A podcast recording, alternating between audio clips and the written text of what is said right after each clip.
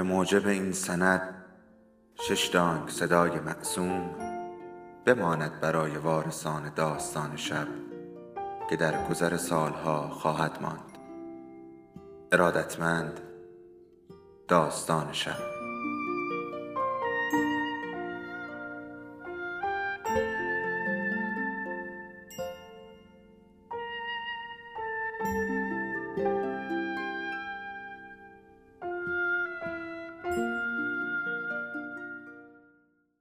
یکی بود یکی نبود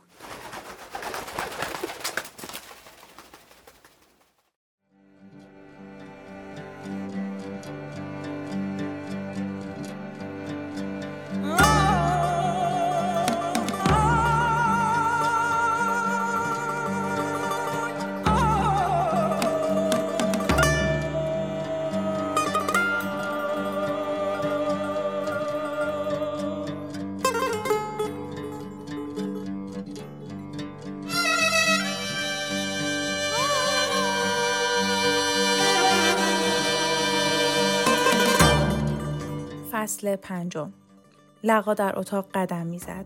خانم ادریسی گفت بشین کلافه شدم. لقا نشست و فهمید که جای جر و بحث نیست. خانم ادریسی سر گنجه رفت. جعبه آهنگی بیرون آورد. زینتش برج و باروهای یک کلیسای گوتیک بود. روی میز پاتختی گذاشت. با کلید زرین کوک کرد.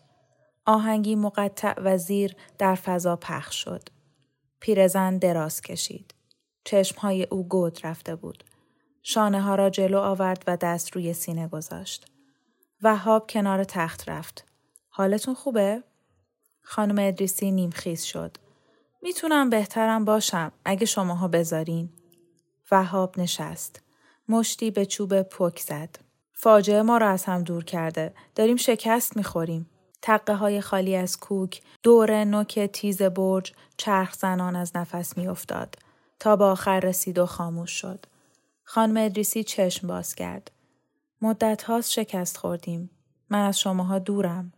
موهای بناگوش را با سرانگشت کنار زد. چرا نزدیک باشم؟ نسل ما فرق داشت. استوار بودیم. مصمم. اما شما چی؟ پس مونده های بیرمق دودمانی از دست رفته.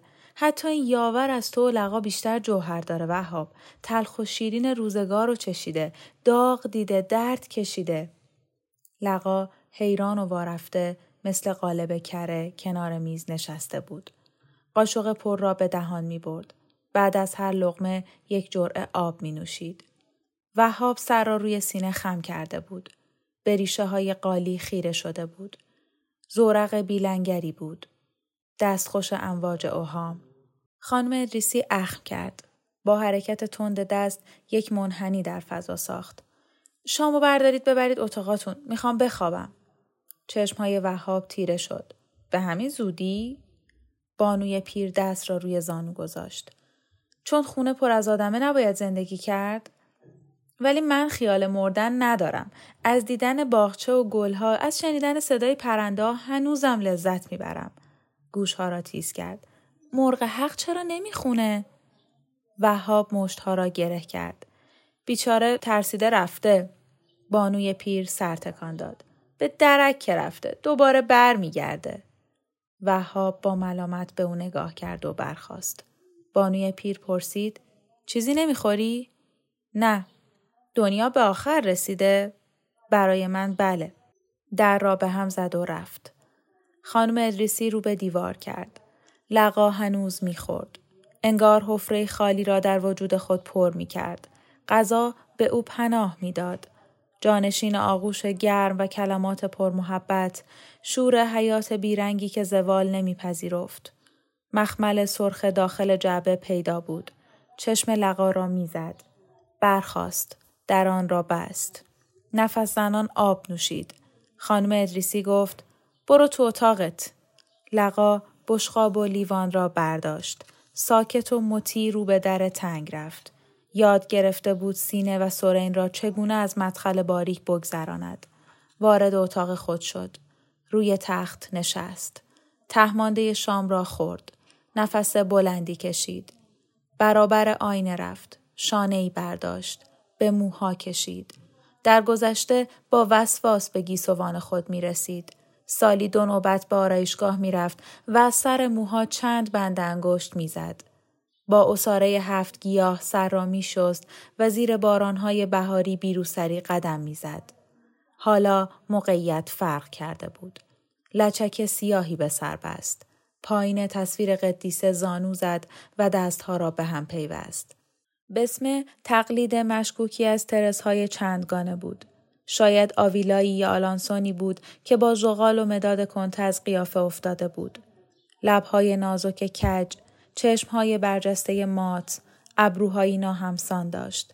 هرچند لقا را سالها مجذوب نگه داشته بود. لقا وارد رخت خواب شد. جوراب های سفید را با احتیاط درآورد. به ترک های سقف چوبی چشم دوخت.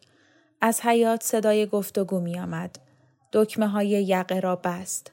آستین های کشدار را تا مچ پایین آورد. نمی توانست بخوابد. ناله می کرد و پهلو به پهلو می شد. ساعتی بعد از پله ها ادهی بالا آمدند. صدایی بم و مردانه به مخاطب خود گفت انتخاب اول با تو. دیگری جواب داد فرق نمی‌کنه من سختگیر نیستم. اولی گفت امشب روی تخت میخوابیم. دومی خمیازه کشید. عادت به تخت ندارم. چند سال پیش یه شب تو مسافرخونه روی تخت خوابیدم. از سر و صدای فنرها دم به ساعت بیدار می شدم. اولی خندید. قهرمان این تخت چوبیه به بزرگی یک زورق بالش ها از پر قو وای که چه کیفی داره با شنیدن واژه کیف تن لقا مثل پوست مرغ دانه دانه شد سر زیر لحاف برد و زانوها را روی شکم فشار داد از درون میلرزید گوشت ساعد را گاز گرفت در غلام گردش دور می‌زدند کفپوش چوبی ناله می کرد. از برابر اتاق لقا رد شدند. بوی چرک و عرق از درز در تو آمد. با صدای خفه می خندیدند. روی درها تلنگر می زدند. لقا از جا جست. مانتوی بلندی پوشید. کنار پنجره رفت. دست زیر چانه گذاشت. به آسمان نگاه کرد. پشت بام های کاهگلی، شاخه های درختان توت و دریچه مقابل روشن از نوری آبی و مات قوت قلبی به او داد. پشت چارچوب پنجره پرده سفید می جنبید. لحظه ای فکر کرد پرهیب قدیسه را دیده است. دست خوش رقت و جذبه شد. با کره مقدس به من بینوا رحم کن. چشم بست و حس کرد نسیمی از پنجره رو به او میوزد. به نرمی نوازش سرانگشتی بغز او ترکید. پرده ها را سراسر عقب زد. محتاب اتاق را گرفت. به زانو نشست. پیشانی را لب تخت گذاشت. تنش داغ بود. در سکرات خلصه با معده پر به خواب رفت.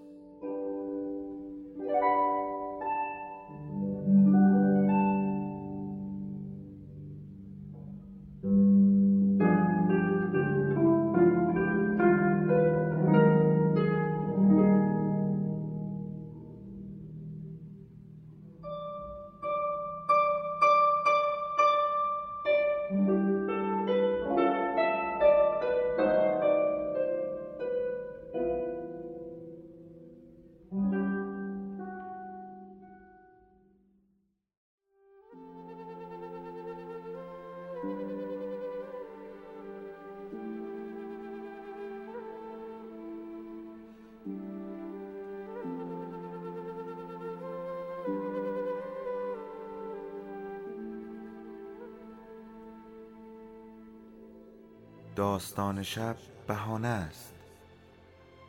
برای با هم بودن دور هم نشستن شنیده شدن.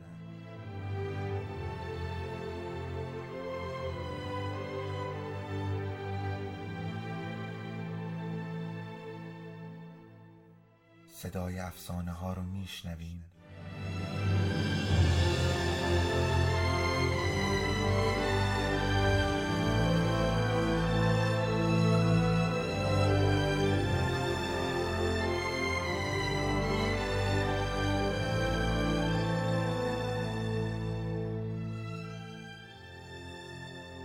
شبتون بخیر.